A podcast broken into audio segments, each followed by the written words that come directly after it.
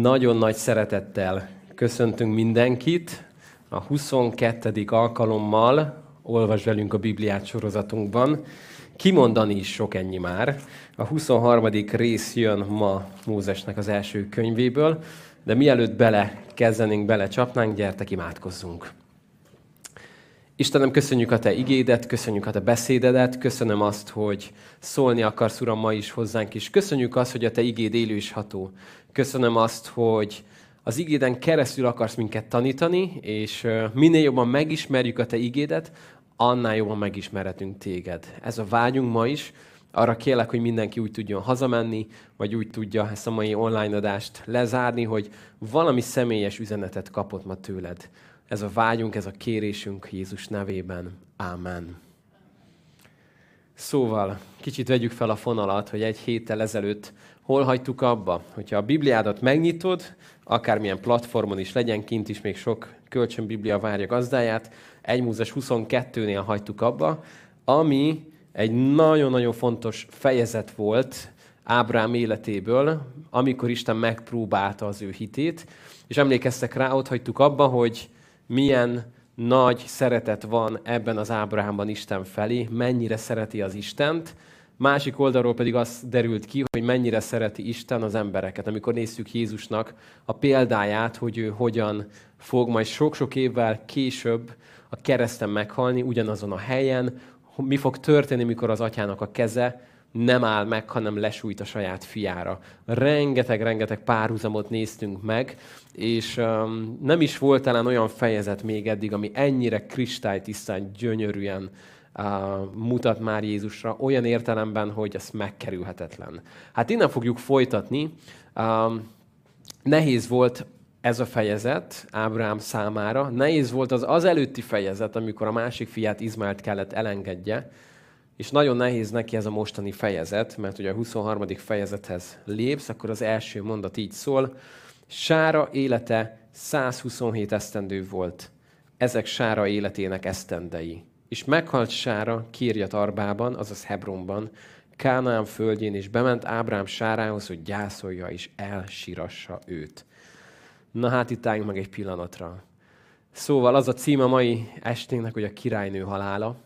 Ugyanis Sára, ez egy, ez egy nagyon megkülönböztetett név, hercegnő, királynő, ez nagyon, nagyon kitüntetett név volt Sára számára, és ez az a nap, amikor ő meghal, 127 év után.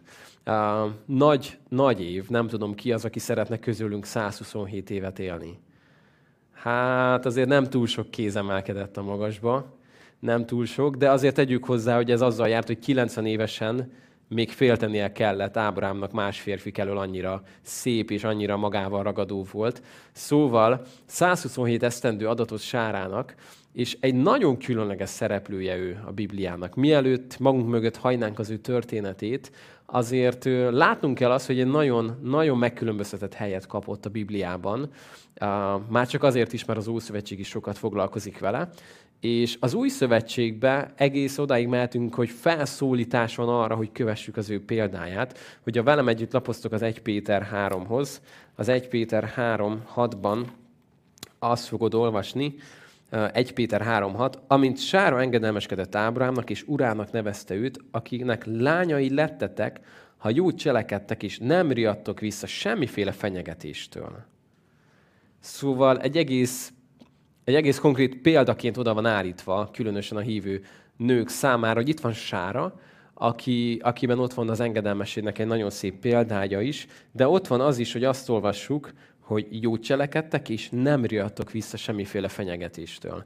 Akkor lehettek az ő leányai, az ő nyomdokaiba léphettek. Úgyhogy egy nagyon megkülönböztetett szereplője ő az Ószövetségnek, az Új Szövetségnek is.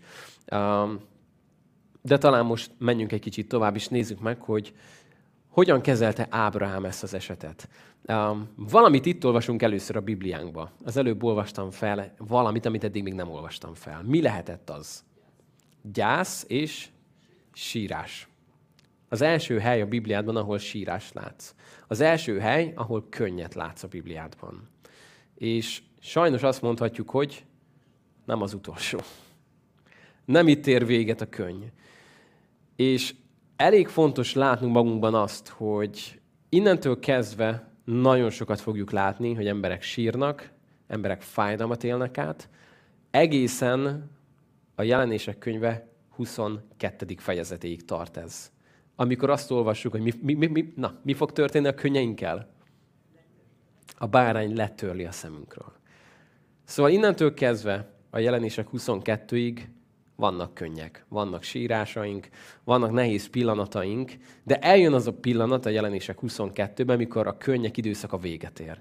És oda megyünk, ahol nem lesz többé sírás, és nem lesz többé fájdalom, és emlékeztek rá nemrég, egészen nemrég, most elmúlt vasárnap, a halál témáját vettük elő, és emlékeztek, volt egy idézet, ami így szólt, hogy a halálunk az igazából nem más, mint a saját fájdalmaink és a szenvedésének az eltemetése. Amikor búcsút intünk majd ezeknek. És jó olvasni ezt a történetet azért is, mert annyira egyszerűséggel kezeli a halálnak a témáját. Nem biztos, hogy sokat szoktunk a halálról beszélni, nem? Pedig lehet, hogy kellene néha, nem? Jártál már úgy, hogy való előjött ez a téma, és akkor mindenki azt mondta, hogy jaj, jaj, ne is, ne is beszéljünk arról. Ne beszéljünk arról, ne, ez olyan csúnya, ne beszéljünk arról, hogy meghalunk. Pedig emlékeztek, most nem akarom a múlt vasárnapot újra megismételni, de azt mondja a prédikátor könyve, hogy azért jó dolog gondolni arra, ami történni fog, hogyha hatása van az életünkre. És nagyon jó dolog gondolni arra, hogy ha az Úr nem fog hamarabb visszajönni, akkor mit meg fogunk halni, és erre jó felkészíteni magunkat, és jó felkészíteni a többieket, jó felkészíteni a családot, hogy ne az történjen, hogy akkor aztán hirtelen egy rengeteg ki nem mondott dolgot kellett volna átbeszélni. Um, egy lelkész, aki korábban sürgősségi osztályon dolgozott orvosként, azt mondta, hogy, hogy amit nagyon-nagyon sokat látott az SBO-n, az az, amikor bejön egy súlyos eset, meghal, és néhány perc múlva megjön a rengeteg rokon, és a legnagyobb fájdalom az, hogy hirtelen történt a halál, mennyi mindent kellett volna elmondjak neki, és mindenki arra gondol, hogy mi volt az utolsó, amit a fejéhez vágtam, pedig nem is gondoltam komolyan. Milyen jó lett volna még ezt meg azt elmondani neki. Tehát ez csak arra mondta ezt a példát, hogy jó az, hogyha meg tudunk békülni azzal, hogy ezen a földön van az életünknek egy eleje, és van az életünknek egy vége. És én ennek annyira örülök. Én ennek annyira örülök, hogy nem leszünk itt örökké hanem van egy sokkal jobb hely, amit az Isten készít nekünk. És ezért jó, hogy ezzel meg tudunk békülni, hogy tudunk, tudjuk ezt felfogni, hogy ez az életünknek a része. És itt nagyon sokat tanulhatunk arról, hogy hogyan érdemes ezt, ezt felfogni, és hogyan érdemes ezt, ezt kezelni. Ugyanis azt olvassuk, hogy mikor meghalt Sára, akkor Ábrám bement hozzá, és meggyászolta, és elsiratta. Uh, itt kevés dolog van ide leírva, de hogy a sorok között olvasunk és hozzátesszük akkor az akkori gyakorlatokat, akkor elég biztosak lehetünk abban, hogy a zsidó szokás és a, az azt megelőző gyakorlatok alapján ez a meggyászolás, ez egy 30 napig tartó gyász. És azt mondanád, hogy ez nagyon sok, azt olvastam, hogy az egyiptomiak ebben a korban 70 napig gyászoltak valakit. Képzeld el! Tehát azt mondták, hogy most ez a 30 nap ez arról fog szólni, hogy feldolgozzuk azt, hogy ez most fáj, hogy őt elveszítettük. És megvisel minket a gyász. És, és, és fáj a szívünk, tudjuk, hogy ő mondjuk jó helyen van, nyilván van egy reménységünk, de nekem fel kell dolgoznom azt, hogy ő, ő nincs itt már velem. És ez egy érdekes dolog, amikor, amikor teret engedünk annak, azt mondja a prédikátor könyve, hogy megvan az ideje a sírásnak, a gyásznak, megvan az ideje az örömnek, a táncnak.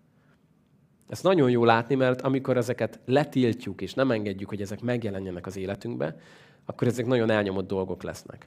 Uh, olvastam egy érdekes jelenségről Kínában, uh, nem tudom, hogy hol, meg mi, ha valaki érdekli, úgyis utána fog nézni, egy, egy olyan lehetőséget kaptak az emberek, akik nagyon sokat tudnak fizetni ezért, mert elképesztően drága, hogyha meghal egy szeretted, és nem nagyon tudod feldolgozni, hogy ő elment, akkor van arra lehetőséged, hogy be tudsz fizetni nagyon-nagyon sok pénzt, elküldöd a levelezésedet az illetővel, a videófelvételeket, fényképeket, amit van róla, minél több, annál jobb, elküldöd ennek a cégnek, ők ez alapján, és megnézik, hogy mikor, hogyan válaszolt, milyen ember lehetett, összeállítanak egy, egy egy legenerált, nem létező embert, amikor te hazamész, és felveszel egy ilyen hatalmas nagy szemüveget, ugye egy VR szemüveget, akkor Hazamész, és azt fogod látni, hogy ott ül melletted, beszélgetsz vele. Úgy válaszol, mint válaszolt neked a videókba, úgy nevet, ahogy a videóban, és azt mondták, hogy milyen jó, mert így már nem kell feldolgozni a gyászt. Na most az összes szakértő tépi a haját, hogy ez a legrosszabb, ami történhet. Mert amikor meghal valaki, akkor nekünk azt fel kell dolgozni, hogy ő itt meghalt. És, és ez egy nagyon érdekes dolog, ahogyan a szakértők kifejezték az aggodalmukat, hogy mi lesz akkor, hogyha valaki évekig fog ezzel a szemüveggel élni otthon is. Nem akarja elfogadni, hogy, hogy meghalt férje, felesége, gyermeke. Nagyon nehéz pillanatok ezek. És tudjuk, hogy a Bibliában majd látjuk sok év múlva Dávid is mennyire meg tudta gyászolni, amikor valakit elveszített. És meg kellett értse, hogy most már ő fog majd utána menni. Fiam, Absalom, fiam, Absalom. Na mindegy. Ez csak egy érdekes dolog, hogy itt úgy látszik, hogy a Biblia érint ezt a témát, és, és azt látjuk, hogy, hogy Ábrám ezt meg tudta gyászolni, és elsíratta a feleségét, de figyeld a következő mondatot. Azután fölkelt Ábrahám az ő halottja mellől. Ez egy elég fontos mondat, nem? Szóval figyeld meg, Ábrahám le tudott ülni a halottjához, de eljött az a pont, amikor azt olvasod, hogy felállt onnan. Na, ez nagyon nehéz. Amikor ez egy könnyű téma, hogyha soha nem veszítettél el senkit, aki nagyon közel állt hozzád. Akkor azt mondod, hogy hát ez egy egyszerű dolog. Nem emberek élnek, meghalnak, nem nagy dolog. Ha átélted már azt, hogy egy nagyon közeli hozzátartozódat veszítetted el, akkor, akkor tudod, hogy ez tényleg egy nehéz terület, amikor, amikor fel kell állnod a gyászból. De hiszem azt, hogy Isten meg tudja adni azt az erőt, amire szükséged van ilyenkor, hogy amikor fel kell dolgozni magadban, hogy, hogy meggyászoltam, meg volt ennek az ideje, de én élek, az én szívem dobog, ezért nekem fel kell álljak. És, és néha ebben nagyon nagy szerepe van annak, mikor egymást ki tudjuk hozni a gyászból. És oda tudunk menni valaki mellé, és azt mondani, hogy figyelj szívem, na most már ideje van annak, hogy összeszedünk téged, jó? És, és fel kell álljál, az élet megy tovább, és neked dolgod van, neked küldetésed van, célod van, nagyon-nagyon könnyű beleragadni egy, egy szeretünknek az elvesztésébe. És bizonyára te is hallottál, vagy láttál olyanokat, mikor valaki elvesztett valakit, és azt mondják róla, hogy soha többet nem lett már olyan, mint az előtt. Hogy nem tudott felállni abból a, a traumából, abból a gyászból. Um, a jelenések 22 után már nem lesz könny a szemünkön, de addig még az élet azt mutatja, hogy van könny. És vannak nehézségek. És van, amikor, amikor nem mi döntünk, hogy Isten kinek mennyi évet ad, nem? Úgy látszik, hogy valakinek ad 127 évet, Olyat is látunk, amikor valakit sokkal korábban elszólít. Ez nem a mi döntésjogunk, ilyenkor hiszük azt, hogy Isten a kezébe tartja a dolgokat, de majd mindjárt meglátjuk, hogy mit tanulhatunk még Ábrahámtól egy nagyon fontos leckét, de gyertek, ahhoz, ahhoz tovább kell olvasnunk. Tehát azután fölkelt Ábrám az ő halottja mellől, és így szólt hét fiaihoz. Nagybetű a hét, jó? Csak nehogy megijedj, nem hét fia van ekkor Ábrámnak, hanem itt egy egész más népről van szó. Idegen és jövevény vagyok közöttetek. Adjatok nekem sírhelynek való birtokot, ti nálatok, hadd temessem oda a halottamat. Uh, figyelj meg, hogy Ábrám mindig úgy gondolkodik magáról, hogy ő jövevény, idegen, egy vándor, egy zarándok. És azt mondja a zsidók 11 róla, hogy Ábrám abban hitt, hogy az Isten készít egy várost, aminek ő az építője. Egy szilárd alap, egy, egy ilyen város várt, és ezt remélte. Ezért lehetett az, hogy ő igazából élete során vándor volt. Sátorban élt, ment, jövevény volt, úgy, hogy közben volt egy ígérete arra, hogy az ígéret földje az övé lesz. Elképesztő. De ez egy nagyon jó előképe annak, hogy mi az új szövetség alapján is ezen a földön mik vagyunk. Jövevény, vándor. És hogy ezt megnézed, akkor az új szövetség úgy beszél erről az életről, amit itt élünk, hogy vándorok vagyunk, gyorsan átutazunk, pillanatok alatt, jövevények vagyunk, nincs itt maradandónk, itt csak egy sátrunk van, szóval amikor meghalunk, akkor a sátorból ház lesz. Ez egy, ez egy átmeneti időszak. És, és ezért nem is nagyon baj, hogyha, hogyha nem annyira kötöd le magad ezen a földön, nem? Sőt, még talán megkockázhatom, az se a legnagyobb baj, hogyha nem érzed magad mindig otthon ezen a világon. Emlékeztek, pár hete elővettük C.S. Lewisnak azt az idézetét, hogyha van benned olyan szükség, amit ez a világ nem tud betölteni, az egy nagyon jó jelzője annak, hogy van egy másik világ, ami majd arra képes lesz. Úgyhogy ezen a földön vándorok vagyunk, átmegyünk, és jó ezért így nézni erre. Tehát most gondolj bele, hogyha kivennénk ezt a örökkivalóság és, és itteni életnek a, a párhuzamát, és csak azt mondanánk, hogy át kell haladjál egy országon, de nem ott fogsz lakni, hanem csak az a dolgot, hogy menjél át, mondjuk nem tudom, el kell menjél a Németországba, és azt mondanám, hogy Ausztrián csak menjél át, de Németországba fogsz lakni. Akkor Ausztrián nem úgy mennél át, hogy hol lakjak, itt lakjak, most akkor, most mely, melyik lesz az én házam, hanem tudod azt, hogy hú, de szép, milyen szép hegyek, jaj, de jó, milyen jó, mit, minden, de tudod azt, hogy itt én csak átmegyek. Nem itt fogok élni. Átmegyek egy másik országba, ahol fogok élni. Úgyhogy, ha valami történik veled Ausztriába, azt nem annyira fogod magadra venni, nem? Tehát, hogy a, valaki mondja neked, hogy éppen milyen szabályozás, meg milyen törvények vannak, te azt fogod mondani, hogy érdekes, nem baj, megyek tovább, mert nem fogok itt maradni. És ez jó, hogy ott él benned erősen ez a, ez a tudat, hogy ezen a földön vándor vagyok. Történnek dolgok, vannak itt furcsa szabályok, amire tudjuk azt mondani, hogy érdekes. De megyek tovább, mert nem itt élek. Nem ez lesz a, nem itt van az én állampolgárságom. És amikor Pál ezzel játszik, ezzel a, ezzel a szóval, hogy állampolgárság, ezt egy olyan gyülekezetnek írja, ahol nagyon nagy gond volt az, hogy voltak olyan testvérek, akiknek megvolt a római állampolgárságuk. És mit gondoltak ezt ők? Elhallgatták titokba, úgy szépen megjegyezték néha? Á, ezek a testvérek aztán tudták oda tenni, hogy azért, na, tudjuk, hogy persze mindenki egyenlő, de azért én római állampolgár vagyok. Azért, azért csak tudjátok a mihez tartás véget. Én római állampolgár vagyok. És Pál, aki szintén római állampolgár volt, azért megmondta nekik, hogy azt ugye tudjátok, drágáim, hogy nekünk a mennyben van polgárjogunk. Nem ezen a földön, nem a római, meg a görög, meg ez, ez nekünk, ez egy átmeneti dolog. A mi állampolgárságunk a mennybe van, oda tartozunk. Átmenjünk Ausztrián, de nem itt fogunk élni.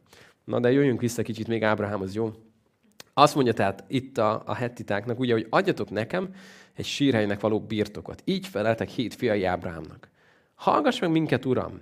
Istentől való fejedelem vagy te közöttünk. Azért ez nem rossz, mikor ezt látják rólad, nem? Valaki látja az életedet, és azt mondja, te egy Istentől való fejedelem vagy közöttünk. Ezután már lehet bizonyságot tenni, nem?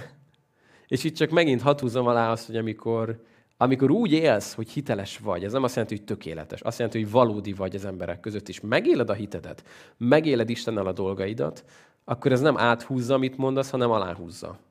És ennek, ennek súlya van utána, hogy látják, hogy amit te mondasz, annak, annak értelme van, az valóban úgy van, ahogyan te mondod.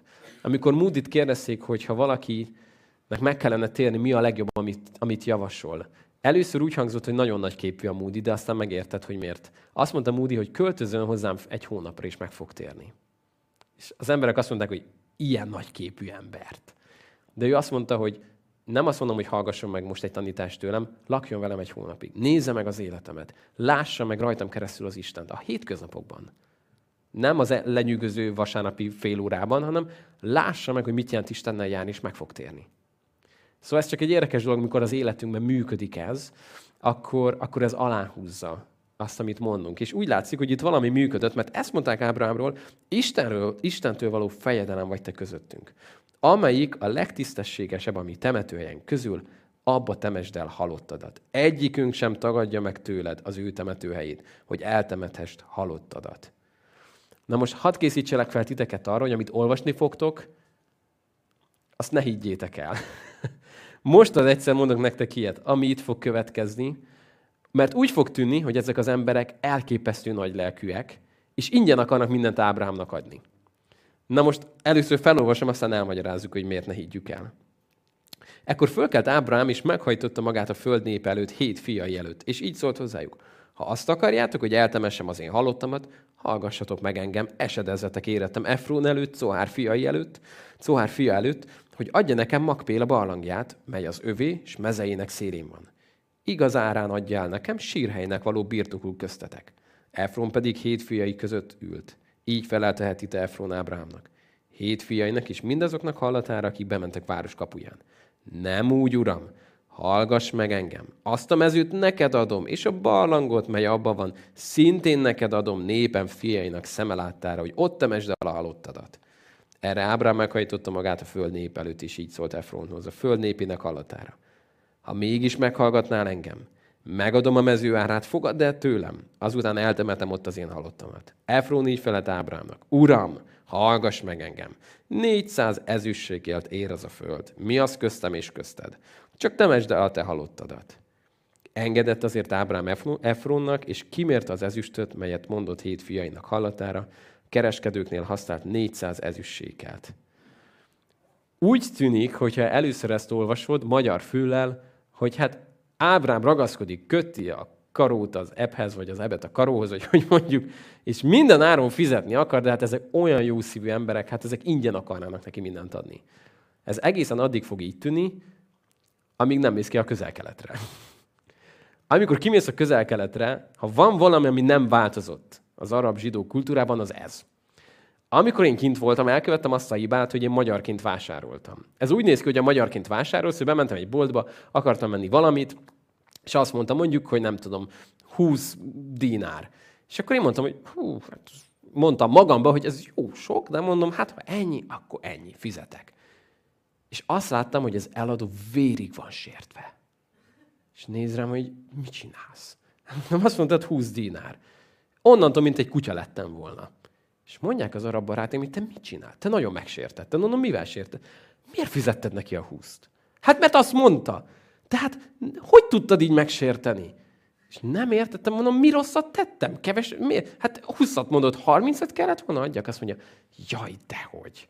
És akkor meg kellett tanuljam azt, hogyha elmész oda, és azt mondják, hogy 20 dinár, akkor azt kell mondjad, Mit beszélsz? Húsz? Normális vagy? Hát mit akarsz? A vesémet adjam neked? E, én kimegyek innen. Hát ide többet vissza nem jövök. És hogy mész ki, megszólal, hogy na jó, azért ne annyira rohanják itt.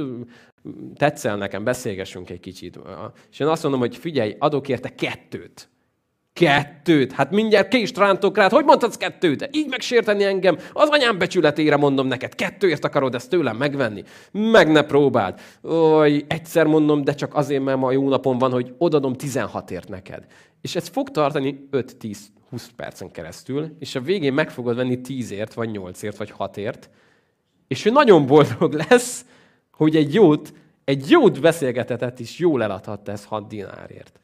És amikor én megvettem tőle 20ért, akkor megsértettem, hogy elvettem ezt az örömét, és nem értette, hogy mit csinálsz, miért? Tehát, hogy ő neki nem a pénz kellett elsősorban, hanem ezt nekünk furcsa, tehát ez, ez nincs benne a magyar, magyar gondolkodásban. Tehát próbáld ki ezt csinálni egy magyar, bemész a kóba, bemész az osomba, és mondod a pénztárosnak, hogy mennyi a cukor? Hát ne szórakozz velem, adok érte 100 forintot. Hát előbb-utóbb a biztonságiak elő fognak venni. Tehát ez itt nem fog működni. Amit viszont mit csinálunk, az nem működött volna itt. És ezt onnan tudjuk, hogy ez nem a jó szándék vezérelte őket, és nem én feketítem csak be őket, hogy az az ár, amit Efron mond, hogy ugyancsak mennyit érhet? 400 ezüstsékkel, de mi az köztem és közted? Ugye kiszámolja? Hát Efron számolta. És figyeld meg, hogy nem volt arra hajlandó, hogy csak a barlangot adja el, hanem a barlangot és a mezőt akarta eladni Ábrámnak. Tudod, hogy miért? Ennek utána kellett nézni, mert én se értettem. A heti törvények azt mondják ki, hogy Efronnak van egy mezeje, amin van egy barlang, és ő eladja a barlangot, de a mezőt nem, akkor a barlang után is Efronnak kell adót fizetnie, méghozzá jó sokat. Ha eladja a barlangot a mezővel együtt, minden adózási kötelezettség áthárul az új vevőre, Ábrahámra.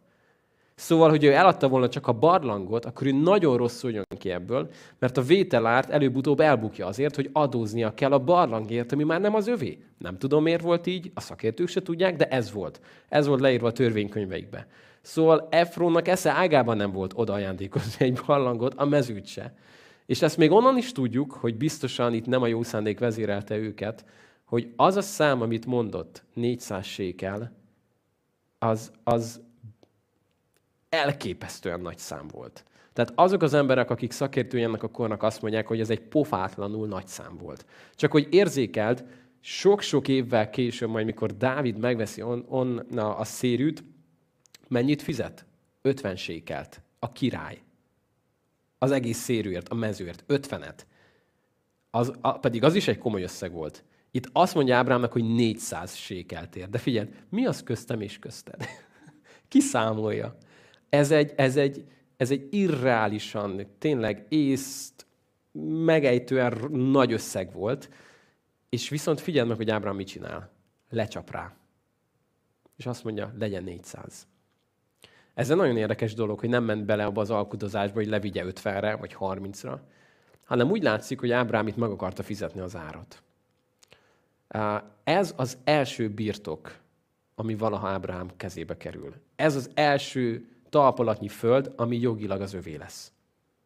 Pedig az egészet az Isten neki ígérte, nem? És csak egy érdekes dolog, amikor Sára meghal, akkor a kornak a szokás az lett volna, hogy Sárának a testét, a holtestét vissza kellett volna vinni a szülőföldjére, vagy ahonnan jönnek. Ábrám úgy döntött, hogy nem, itt fogja eltemetni. Miért?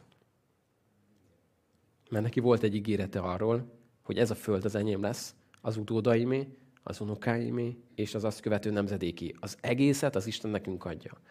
Neki erről egy ígérete volt, de letette a voksát az ígéret mellett, mikor azt mondta, hogy nem viszem haza sárát.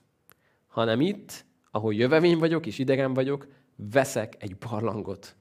Mert elhiszem azt, hogy ezt a földet nekünk fogja adni az Isten.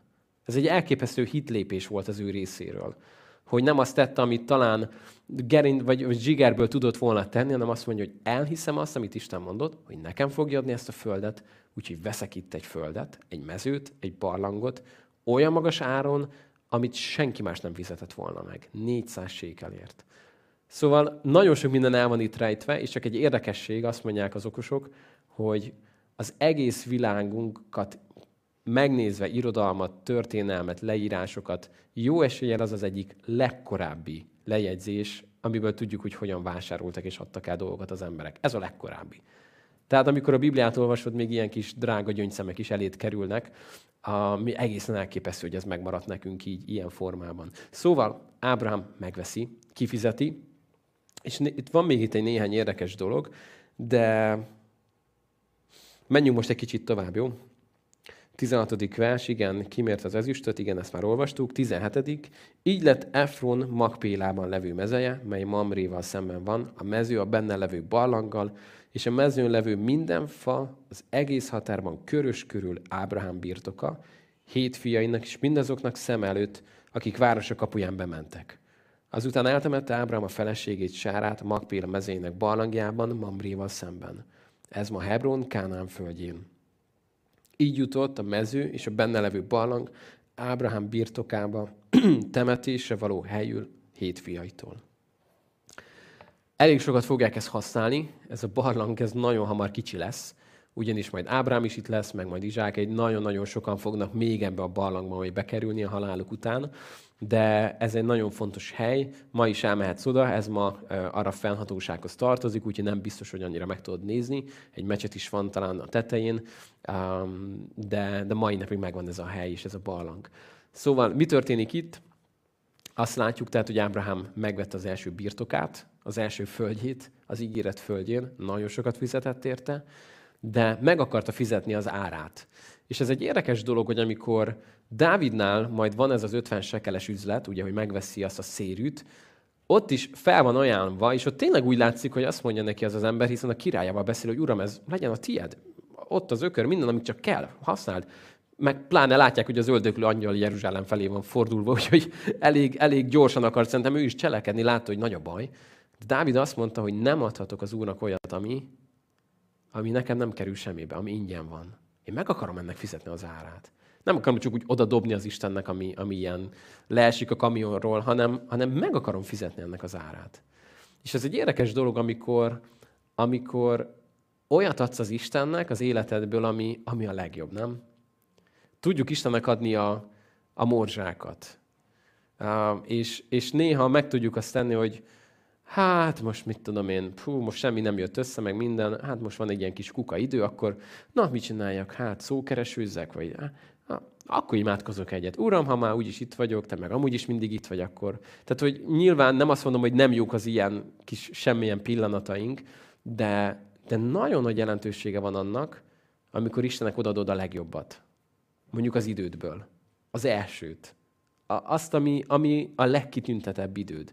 Most csak arra gondolok, képzeld el, hogyha valami nagyon fontos emberrel kellene találkoznod, és meg kellene szabtad, mikor találkozol vele, akkor valószínűleg nem azt mondanád, hogy figyelj csak, igen, ma elég húzós napom lesz, meg, meg utána igen, altatás, stb., de ott este 10.40, 10.45 között lesz 5 percem, csukva lesz a szemem, meg, meg, meg nem nagyon fogok rá tudni figyelni már, de ott, ott majd mondhatsz nekem pár dolgot. Valószínűleg azt mondanád, hogy ú, én ezzel az emberrel találkozhatok, fú, bármit, elmozgatok, a nap fénypontja. És micsoda nagy megtiszteltetés az, hogy mi az élő Istennel találkozhatunk, nem? Hogy ő bármikor megyek, ő vár ránk. Képzeld el, amikor ezt egy, egy ószövetségi papnak elmagyaráznád. Mondjuk most így kihúznék egyet innen, illusztrációnak, és néz az arcát, hogy elmondom neki, hogy a nap bármelyik pillanatában mi, pogány magyar emberek, bemehetünk a szentek szentjébe, mert Isten szelleme nem csak ránk szállt néha, hanem bennünk vett lakozást. És nézd az állata, hogy így esik le, már mindjárt a talpánál lesz. És nézd az arcát, mikor elmondjuk neki, hogy amúgy nem sokszor élünk ezzel. Hát képzeld el, hogy hogy nézne ránk, hogy hogy lehetséges ez. Hát először is hogyan lehetséges ez is, és mi az, hogy nem, nem sokat éltek ezzel a lehetőséggel? Mi, mi lehet ennél fontosabb neked a világon, nem? Mi lehet, ami ennél többet ér? Mi az, ami, ami ennél jobb? Ezt valaki úgy fogalmazta meg, hogy ha, túl elfoglalt vagy Isten számára, akkor barátom, elmondom egyszerűen, hogy túl elfoglalt vagy. Hogyha nincs időd az Istenre, akkor egyszerűen rosszul csinálod az életet. Mert ez az, ami igazán számít, az Istennel való időnk, a vele való kapcsolatunk. Mi lehet ennél fontosabb, nem? És amikor ezt meg tudod találni, hogy olyat adok az Istennek, ami, ami nekem nem egy ilyen semmit mondó perc, nem egy, egy semmi, hanem, hanem odadom neki, mondjuk a reggelemnek a legjobb első fél óráját is odadom az Úrnak. És felkelek hamarabb, és, és mondjuk azt mondom, hogy, hogy nem csak, hogyha éppen úgy kelek fel, hogy nem tudom, lekéstem a buszt, és jön a következő, addig van hat percem, hanem, hanem megfizetem az árat, hamarabb kelek fel, pedig szeretünk aludni, nem? És azt mondod, hogy Uram, ott vagyok, kereslek téged. Fontos nekem, hogy találkozzak veled. És most nehogy félre is, itt nem a törvénybe akarlak visszarugdosni, hogy most akkor a törvényből kell ezt csináld. De talán érted azt, hogy megvan ennek a mi oldalunkról a hozzáállás különbség, amikor, amikor olyat adunk az Istennek, ami csak ilyen csúran cseppen, és senki más embernek nem adnád oda, de az Istennek jó lesz. Vagy amikor olyat adsz az Istennek, ami, ami számodra egy fontos, ami kitüntetett. És az a jó, hogy Isten ott van minden pillanatunkban, akkor is, mikor lekésted a buszt, és csak éppen két percet maradt. És, és az Isten nagyon szeret téged. De gondolj bele, hogy ő akar veled találkozni. Azért ez nem kis dolog, nem? Hogy ő akar veled időt tölteni. És, és ez egy óriási megtiszteltetés, amikor erre rájössz, hogy, hogy a mindenható Isten azt mondja, hogy, hogy nyitott arra, hogy velem kapcsolatot építsen és ápoljon. A Fehér házban az elnöknek volt mindig több telefonja. És amikor az új elnököt megválasztották, akkor mindig ugye érdekes volt, hogy melyik telefon mikor csöng. Hát volt olyan telefon, amit mondtak, hogy ez jó, hogy nem csöng soha. Tehát ha ez a telefon csöng, akkor nagy baj van. Akkor ilyen atom, akkor ez van, akkor ide megyünk, stb. És volt egy telefon, egy kitüntetett telefon, amit csak a család hívhatott. És volt olyan amerikai elnök, aki elmondta a gyerekeinek, hogy nem számít, hogy mit csinálok, nem számít, hogy éppen melyik koreai vagy milyen miniszterrel beszélek. Ha hívtok, fel fogom menni, mert a fiam vagy. És nincs annál fontosabb, hogyha valamit el akarsz nekem mondani, akkor én meg fogok hallgatni. És ez nagyon megpotránkoztatott embereket, hogy most képzeld el egy, egy nagyon kemény vita kellős hevében, mikor így éppen majdnem kirobban egy háború, csörög a telefon, pillanat, igen. Na, hogy sikerült az a nyelvtan dolgozat? Mesé. Ó, nem mondod. Hát mondtam, hogy az elipszilon. Ó, szívem, megint azt rontottad el, és így néztek rá, hogy most ez mit csinál? Hát ez csak a gyereke. Nem, nem ér rá máskor is, de azt mondta, hogy nem, ő a gyermekem. Ő hívhat bármikor. És képzeld el, hogy neked van egy közvetlen vonalod a szentek szentjébe. Hogy az Istenhez betelefonálhatsz bármikor. És nincs, nincs olyan, amire azt mondaná, hogy ú, várjatok, várjál már, Barni, most épp a nem tudom melyik multi-univerzumban dolgozok, meg ilyen fekete lyuk, most nem érek rá, majd később visszahívlak. Hanem felhívom az Istent, és elmondom, hogy kézzel most olyan rossz lábbal keltem. Érted ezt, hogy ez mennyire eltörpül amellett, hogy mi van az egész univerzumban? És az Isten azt mondja, hogy de jó, hogy ezt mondod, gyere, dolgozzunk ezzel. Mit szólnál, ha kicsit jobban megmutatnám a szeretetedet, hogy jobban induljon már ez a nap. Hogy érezd és lásd, hogy én jó vagyok. És Isten törődik a mi apró, cseprő dolgainkkal. Neki ezek fontosak. És ez egy elképesztő dolog. Ez egy egészen elképesztő dolog. Talán én ezt akkor kezdtem megérteni, amikor mondjuk megkérdeznéd tőlem, hogy, hogy érdekel -e engem, nem tudom, a tűlszoknya vagy bármi. és azt mondanám, hogy dehogy érdekel engem, hát azt se tudom, hogy az mi, addig a pontig, amíg lett egy kislányom, akit ez érdekelt. És amikor, amikor hozza nekem, hogy elszakadt ez a szoknyája, ami engem annyira nem érdekelni. Én annyira tudnám élni az életemet egy elszakadt szoknyával is, nem, nem zavarna. De láttam az ő szemében, hogy őt ez mennyire érdekli, és ez mennyire bántja, akkor félre kell tenni dolgokat, na gyere, megcsináljuk ezt a szoknyát. Onnantól kezdve érdekelt, mert érdekel a lányom. És amikor megérted azt, hogy hozom a dolgaimat az Istenhez, őt érdekli az, ami veled van, mert te érdekled. Mert téged szeret, ezért azok a dolgok, amikben benne vagy, azok nem untatják, hanem azt mondja, hogy de jó, úgy vártam, hogy gyere, megoldjuk együtt. Tök jó, hogy elmondod, hadd öleljelek meg. Szóval egy ilyen lehetőségünk van az Istenhez menni. És akkor megérted, hogy ez nem egy törvény, hogy na, áhítatoltál már ma? Mm, még nem. Hanem megérted, hogy mekkora elképesztő ajándék, hogy ezt teheted. Leélhetsz egy életet anélkül, hogy ezt tennéd. De miért tennél ilyet, nem? Amikor az érzsó benne van a csomagba, lehetőséged van erre, hogy az Istennel ilyen kapcsolatot építs. És csak ne felejtsük el, hogy Ábrahámról Isten is azt mondja, hogy ki, ki volt neki? Ábrahám. Ábrám, aki az én barátom. Azért ez nem rossz, nem? Mikor az Isten azt mondja rólad, hogy ő az én barátom. Ő az én barátom. Na de mi van még benne ebben a történetben? Az időnk lassan, hú, na belehúzunk. Um, nagyon érdekes számomra látni azt, hogy Ábrahám itt meggyászolta Sárát, megadta ennek az idejét, de felállt a gyászból, olyannyira felállt a gyászból, hogy elkezdte tenni a dolgát. A következő fejezetben azt fogod olvasni. Ábrám pedig öreg, élemedett korú ember volt, és az úr mindenben megáldotta. Mondta azért Ábrám háza legöregebb szolgájának, aki mindenét intézte, tett kezeket a csípőm alá, és szerez Izsáknak. Tehát elkezdett azon dolgozni, hogy Izsáknak legyen felesége, és a többi, és a többi. Tehát nagyon aktívan beleveti magát a dolgokba, majd olyannyira beleveti magát a dolgokba, hogy meg fog még egyszer házasodni. És mondanád, hogy álljál meg Barni, nem azt mondtad, hogy már száz éves? De bizony, csak hogy 175 évet fog élni. Úgyhogy még van egy jó néhány éve, és újra megházasodik, és folytatja az életet, és gyermekeit. Tehát, hogy, hogy látod majd ezt, hogy, hogy megtanul tovább lépni ezekben a dolgokban. És még egy nagyon-nagyon aktív, nagyon szép élet és évek várnak rá. De van még itt számomra egy nagyon érdekes dolog, ami nincsen leírva, de a sorok között egy kicsit sejtetve, mintha benne lenne valami. Ugyanis Sára meghal, Sárát eltemetik, és utána fogunk csak arról olvasni, hogy Izsáknak feleség kell, és felesége lesz. És amit most elmondok, az rag mind zárójelbe, jó? Tehát ez, ez nem ide volt leírva, és nem szóró szóra, csak, csak gondolkodtam én is, meg mások is ezen a történeten. Hogy képzeld el, hogy amikor Izsák megszületett, nyilván megérted azt, és én is megértem, hogy azért Sárának ő egy nagyon kedves gyermek lehetett, mivel azért csak 90 évesen szülte, csak az ígéret gyermek, csak 25 évet vártak rá. Bizonyára elképesztő módon szeretgette és pátyolgatta és, és magához ölelgette mindig. Aztán csak képzeld el, amikor Ábrám visszajön, és kérdezi Sára tőle a 22. fejezet végén, csak képzeld, hogy megkérdezi, hogy na, Izsák, mesélj, mit csináltatok apáddal? Ó, semmi különös, apa meg akart ölni, de az Isten nem engedte. Mit akart apát? Tehát csak képzeld el ezeket a pillanatokat. Nem tudom, hogy hogy zajlottak le ezek a beszélgetések, de el tudom képzelni azt, és ezért mondtam, hogy zárójel, mert csak el tudom képzelni azt, hogy, hogy Sára olyan szinten dajkálta és szerette ezt az Izsák fiát, hogy amíg ő élt, addig Izsák nem tudott megházasodni.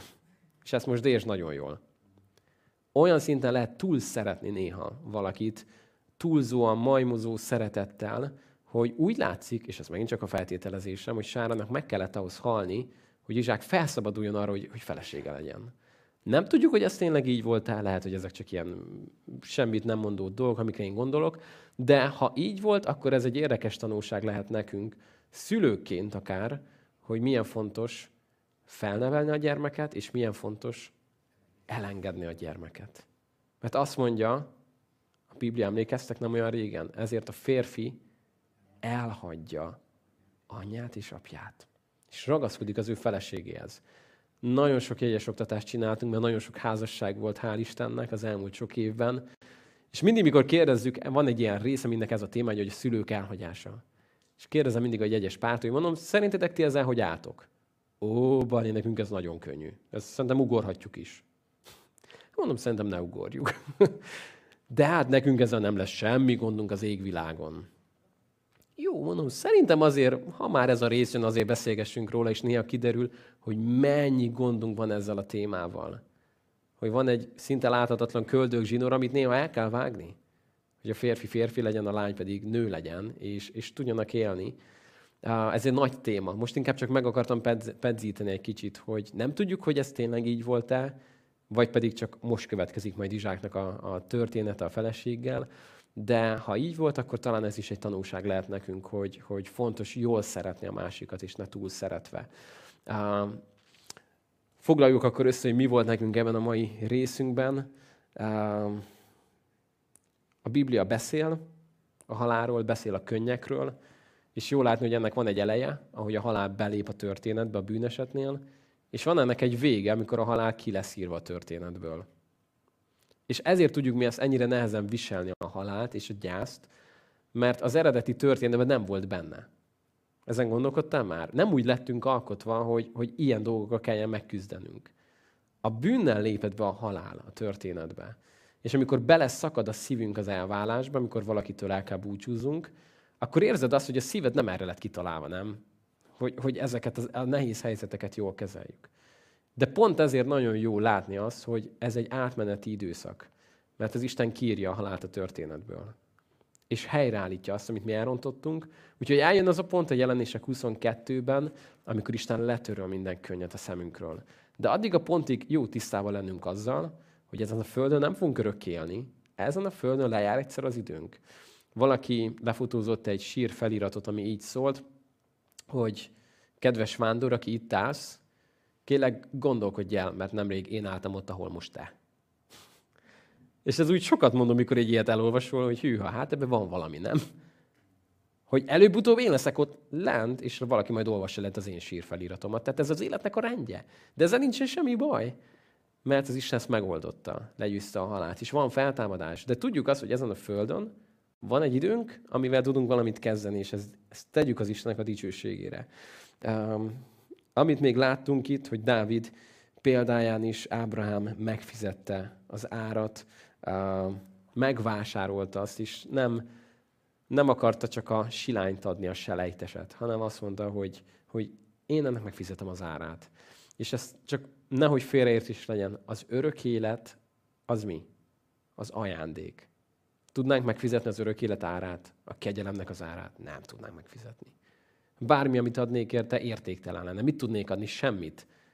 Az ő kegyelméből üdvözíthet minket. És ezért, ha bármit akarnék hozzátenni az örök életünkhöz, akkor egy óriási nagy tévtanításba csúsznánk. Ha azt mondanám, hogy itt a búcsú cédula meg lehet vásárolni, tudjuk, hogy ez egy óriási hamis tanítás lenne. Vagy azt mondanám, hogy ezt kell tenned, ennyi geveset kell megtanulni, majd ha ezt csinálod, azt csinálod, akkor leszel az Istennek tetsző. Ez egy nagyon nagy hazugság lenne. Ez ajándék. Viszont a tanítványi élet úgy látszik Jézus alapján, hogy Jézus arra hívta az embereket, hogy aki én utánam akar jönni, az viszont tagadja meg magát. Vegye fel a keresztjét, kövessen engem. Aki meg akarja menteni, az el fogja veszíteni. És Jézus nem arról beszélt, hogy itt teljesíteni kell is, majd pontoz minket, de arról beszélt, hogy aki engem követni akar, az neki kerülni fog dolgokba. És ezen a világon azt mondja, nyomorúságotok lesz, de, mit mond? Bízzatok, mert én legyőztem ezt a világot. És hogyha megnézed az első gyülekezetet, akkor, akkor ezt ők tapasztalták, hogy megvolt annak az ára, hogy Jézus követik. És ezt csak azért mondom, mert nagyon érdekes, egyszer egy rádióban mondta valaki, egy, talán egy szerzetes, hogy ő igazából azon gondolkodik, hogy ha ez az egész kereszténység nem lenne igaz, és nem lenne feltámadás, Jézus nem az lenne, akinek mondja magát, ő akkor is annyira boldog, hogy keresztény, mert annyi pluszt ad az életéhez. A kapcsolatok, a kultúra, a hagyományaink, a tradíciónk, olyan szép ez az egész, még akkor is, ha nem igaz. És én azon gondolkodtam, hogy Pálapostól mondott egy olyat, hogy a Jézus nem támad fel a halálból. Akkor mi, mi minden embernél nyomorultabbak vagyunk. Mert mit, mit adott nekünk ez az egész? Üldöznek érte, elvették a pénzünket, városról városra zavarnak minket, és előbb-utóbb a legtöbb tanítványos apostol az életével fizetett, és meghaltak. Szóval, hogy ez nem lenne igaz akkor, hát akkor mi mindenkinél nyomorultabbak vagyunk. Mert az életünket adtuk oda erre. És annyira se becsülnek minket, mint a vágó juhokat. Szóval azt mondja Pál, hogy ha ez nem igaz, akkor ennek semmi. Akkor, akkor hiába valóság az igényhirdetés, hiába valóság minden, ha Jézus nem támad fel a halálból, mindenkinél nyomorultabbak vagyunk. De az örömhír az, hogy Jézus, Jézus feltámadt a halálból, ezért mindenkinél jobb helyzetben vagyunk. Mindenkinél jobb helyzetben lehetünk. Csupán azért, mert Jézus feltámadt a halálból.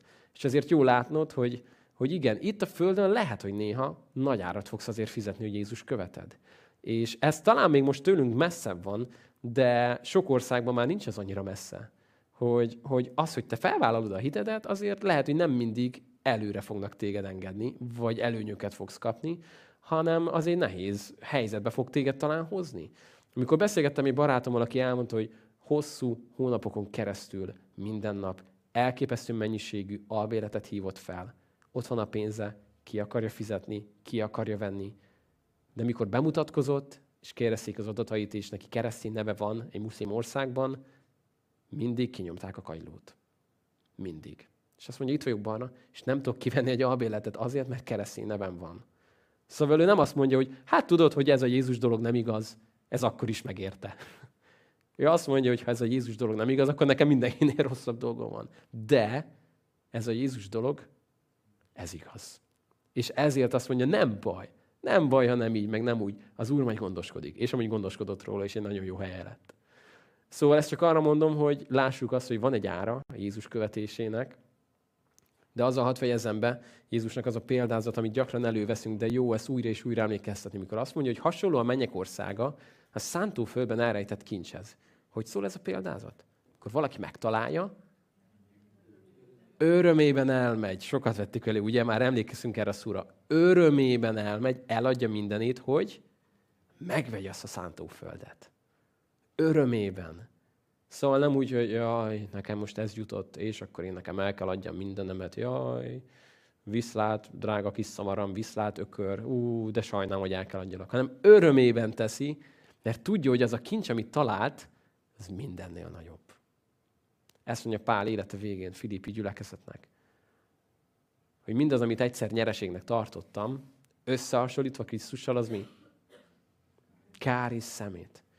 Azt mondja, azért, mert megértette azt, hogy nincsen ennél több, hogy megismerjem őt, és az ő feltámadásának erejét, és még mond valamit, a feltámadásának erejét, és hogy részt vegyek az ő halálában és szenvedéseiben. Szóval Pál látta a teljes képet, de azt mondja, hogy nincsen ennél jobb. Minden más ezen a földön kár is szemét. Csak hogy ezt jobban megismerjem. És itt elmond egy nagyon fontos dolgot, azt mondja, mert megértettem azt, hogy nincs nekem saját igazságom a törvény alapján, hanem Krisztusba vetett hitáltal van nekem igazságom. Szóval talán így összerakja a teljes képet. Itt állunk meg, és hálát adhatunk azért, hogy a Biblia beszél a halálról, azért, mert látjuk azt, hogy nem itt ér véget, amit a halálról mond, hanem van feltámadás. De jó ezt nekünk tudni, hogy nem tudjuk azt, hogy 127 évet fogunk-e élni, vagy nem. Nem tudjuk mennyi adatot, de olyan jó lesz, majd nem sokára olvastad Ábrahámról. Tudod, hogy halt meg? Az élettel betelve. Az élettel betelve halt meg. Ezt hagyjuk meg arra az alkalomra, nem sokára jön. De most itt álljunk meg, és, és hogyha kell a gyászban valamit feldolgoznod, akkor, akkor add meg annak az idét, mikor leülsz a halottadhoz, de legyen meg annak az idén, mikor felállsz a halottadtól. És amikor tovább lépsz, és, és mész előre. És bátorítlak arra, hogy, hogy adod az Istennek a legjobbat mindenből.